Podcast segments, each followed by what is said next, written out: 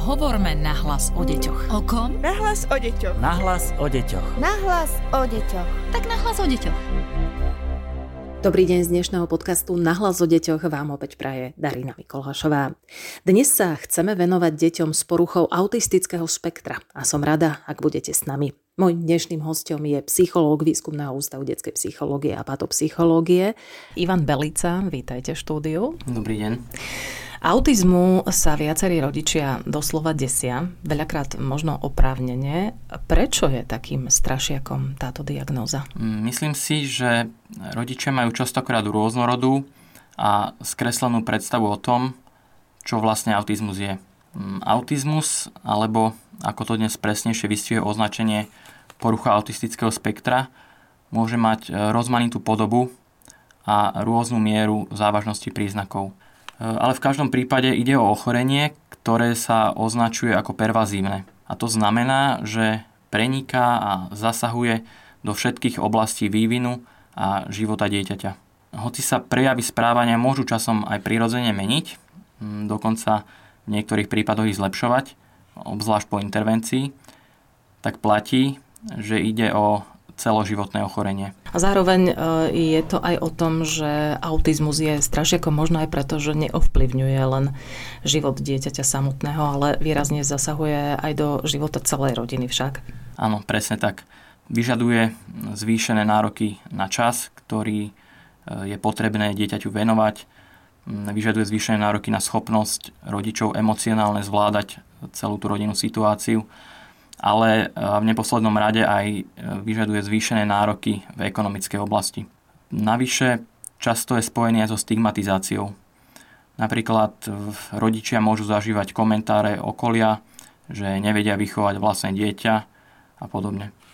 Veľká časť obáv rodičov je spojená aj s tým, e, ako sa dieťa začlení do školy, nakoľko bude v budúcnosti samostatné a podobne. Chcem ale ešte raz zdôrazniť, že e, všetko, čo som uviedol, veľmi závisí od konkrétneho stavu daného dieťaťa.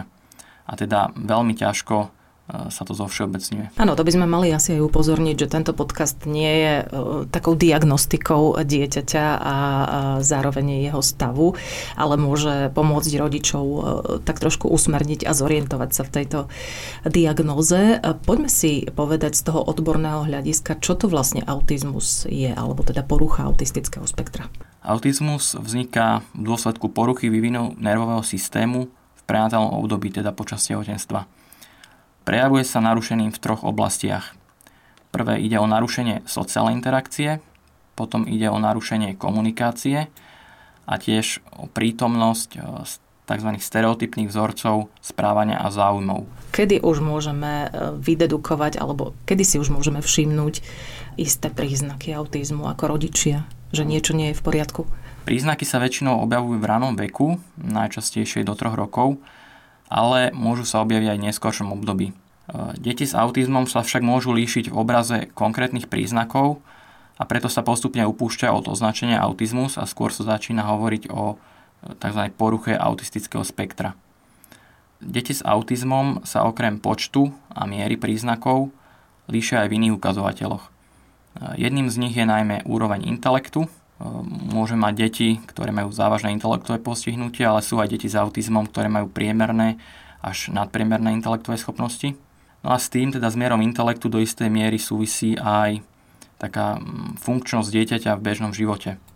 Napríklad niektoré deti majú lepšie sebaobslužné zručnosti, e, zručnosti starostlivosti o svoje prostredie a celkovo majú pomerne mm, dobrú úroveň samostatnosti Zatiaľ čo iné deti s autizmom sú viac odkázané na starostlivosť rodičov. Trápia deti s poruchou autistického spektra aj mm, iné problémy, mm, napríklad porucha pozornosti a podobne? Áno, tieto deti majú veľakrát rôzne poruchy a problémy pridružené primárnej diagnóze autizmu.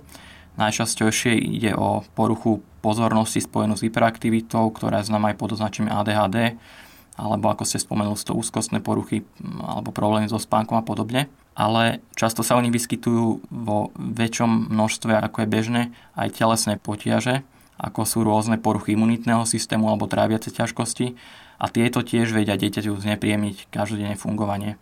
Chcel by som ešte dodať, že niektorí rodičia si myslia, že dieťa nemôže mať autizmus pretože prežíva a prejavuje emócie, ale deti s autizmom bežne prežívajú a prejavujú emócie, no majú skôr problém v tom, ako tieto emócie regulovať a majú tiež problém v tom, ako rozpoznať a identifikovať emócie prežívané inými ľuďmi. Dám vám úplne laickú otázku. Je jasné, že my rodičia nemôžeme diagnostikovať autizmus, že e, to musia odborníci, ale môžeme spozorovať, že e, niečo sa nám na našom dieťati, okrem toho, čo ste spomínali, nezdá?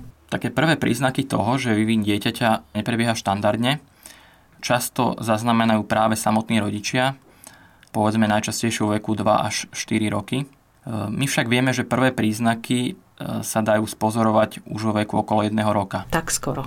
Áno. Môže sa jednať napríklad o problémy so spánkom, s celkovou takú dráždivosťou dieťaťa.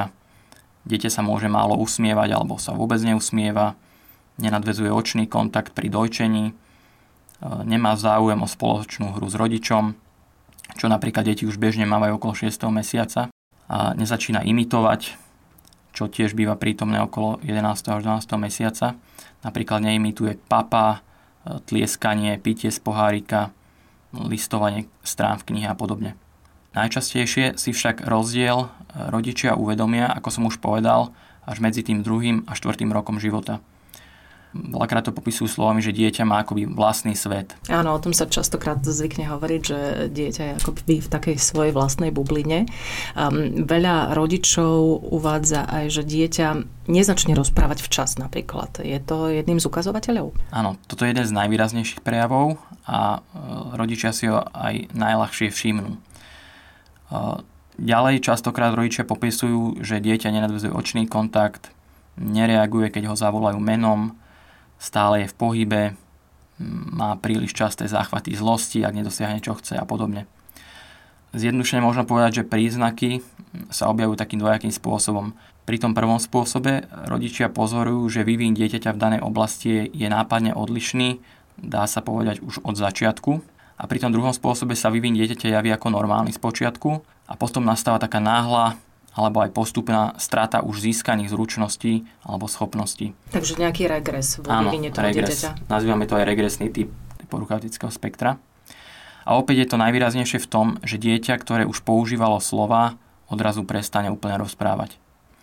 Zároveň tiež môže regredovať v tom, že prestane nadvezovať očný kontakt, môže poklesnúť úroveň hry, ktorú malo dovtedy a podobne. Príznaky, ktoré som doteraz uviedol, si rodičia zvyknú všimnúť ako prvé. Ale tých príznakov, ktoré sú typické pre autizmus alebo ktoré sa dajú pozorovať, je oveľa viac. Napríklad e, dieťa okrem toho, že nepoužíva reč, tak nepoužíva ani gesta, ktorými by sa snažili tento verbálny deficit nejakým spôsobom kompenzovať alebo vynahradiť. Ďalej chýba tzv. symbolická hra. To znamená, že dieťa nepoužíva postavy, a predmety zástupným spôsobom, teda nehrá sa s nimi akože na niečo. A tá hra spočíva skôr takej nefunkčnej manipulácii s predmetmi. Alebo že si ich ukladá vedľa seba a robí nie ako keby mm, si všimneme, že veľký poriadok. Áno, napríklad, že ich zoraďuje za sebou, hej.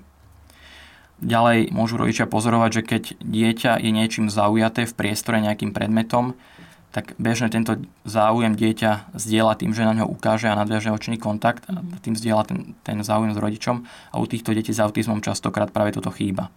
Navyše nezdieľa s rodičmi častokrát radosť, ktorú prežíva. Čiže on tú radosť môže prežívať, ale nezdieľa s rodičmi. Ale niekedy zdieľa, čiže je to veľmi individuálne. Niektorí rodičia uvádzajú aj také špecifika v reči, ktorá, ako hovoríte, môže niekedy chýbať, ale niekedy nemusí. Áno, u niektorých detí, napriek tomu, že používajú reč, ide v skutočnosti len o tzv. echolalickú, alebo možno ľudovo povedané ozvenovitú reč. To znamená, že ono rozpráva tak, že ako keby ako ozvena opakuje to dieťa posledné slovo vety alebo celú vetu, ktoré práve počulo. E, tieto deti môžu tiež rozprávať rozvinuté vety, ale nie sú také spontánne, ale majú ich naučené ako frázy z rozprávok alebo z reklám alebo napočúvané z rozhovorov okolo seba. A niekedy tieto vety naučené môžu použiť v správnom kontexte, inokedy nie a vtedy tá reč aj vyznieva tak neprirodzene, zvláštne. Okrem uvedených týchto sociokomunikačných príznakov sa objavujú aj príznaky, ako sú napríklad senzorické záujmy. To znamená, že dieťa preferuje zvukové alebo blikajúce hračky, nadmerne ovoniava predmety alebo ich dáva do úst, alebo stále potrebuje niečo držať v ruke, prípadne potrebuje ohmatávať povrchy predmetov. Objavujú sa tiež tzv. repetitívne aktivity, čo znamená, že ide o také opakujúce sa činnosti a jednoduché, keď nefunkčné manipulácie s predmetmi, ako roztáčanie a sledovanie točiacich sa predmetov, sledovanie koliesok na autíčku, opakované otváranie a zatváranie dverí, ukladanie predmetov do radu a podobne. Áno, a toto dieťa môže pri takejto aktivite zotrvať e, dlhodobejšie. Áno, môže to byť aj niekoľko minút, niekí rodičia popisujú, že to trvá aj pol hodinu alebo aj dlhšie je to opäť individuálne. Ďalej môže sa u tých detí objaviť, a ľudia môžu pozorovať také trepotanie prstov alebo trepotanie celých rúk, alebo aj rôzne neprirodzené, opakujúce sa pohyby celého tela, alebo rôzne také nástavy tela do zvláštnych pozícií. Ďalej u detí s autizmom rodičia môžu pozorovať aj takú nástojčivosť na určitej postupnosti v niektorých činnostiach, ako je napríklad obliekanie, alebo môžu mať tieto deti problém so zmenami. Napríklad dlhotrvalé si zvyknú pri prechode letného oblečenia na zimné alebo naopak. E, môžu tiež byť napríklad precitlivení na hluk alebo na špinu na rukách, alebo častokrát im môže vadiť e, nejaká, že im len kvapne polievka alebo voda napríklad na šaty a vyžadujú to hneď vymeniť a podobne. Ale treba asi povedať, že e, to, e, keď dieťa sa nám zdá prehnane čistotné, nemusí byť zároveň znakom hneď autizmu alebo poruchy autistického spektra. Musí to byť asi kombinácia všetkých týchto znakov, alebo nie? Áno, áno, určite jednoznačne, že musí to byť kombinácia príznakov, ktoré spadajú do všetkých tých troch oblastí, to znamená tej sociálnej interakcie, tej komunikácie a zároveň tých zvláštností správania. To znamená, že ak by dieťa malo tieto zvláštnosti správania, ale bolo by normálne funkčné v komunikácii a tých sociálnych prejavoch, tak nejde o autizmus. Uh-huh. Takže v tomto zmysle môžeme niektorých rodičov možno aj upokojiť. Otvorili sme dnes tému, ako rozpoznať, že má dieťa poruchu autistického spektra. Budeme v nej pokračovať aj o týždeň. Povieme vám, ako sa dostať k diagnostike, čo potom, ako môžeme pracovať s takýmto dieťatkom, ale bude reč aj o tom, či sa napríklad môže stať, že autizmus u detí prehliadneme. To všetko so psychológom Výskumného ústavu detskej psychológie a patopsychológie Ivanom Belicom. Ďakujem vám veľmi pekne za váš čas, za návštevu štúdiu. Ďakujem, dovidenia. Podcast Nahlas o deťoch realizujeme v rámci národného projektu štandardizáciou systému poradenstva a prevencie k inklúzii a úspešnosti na trhu práce. Projekt sa realizuje vďaka podpore z Európskeho sociálneho fondu a Európskeho fondu regionálneho rozvoja v rámci operačného programu Ľudské zdroje. Hovorme nahlas o deťoch. O kom? Nahlas o deťoch. Nahlas o deťoch. Nahlas o deťoch. Tak nahlas o deťoch.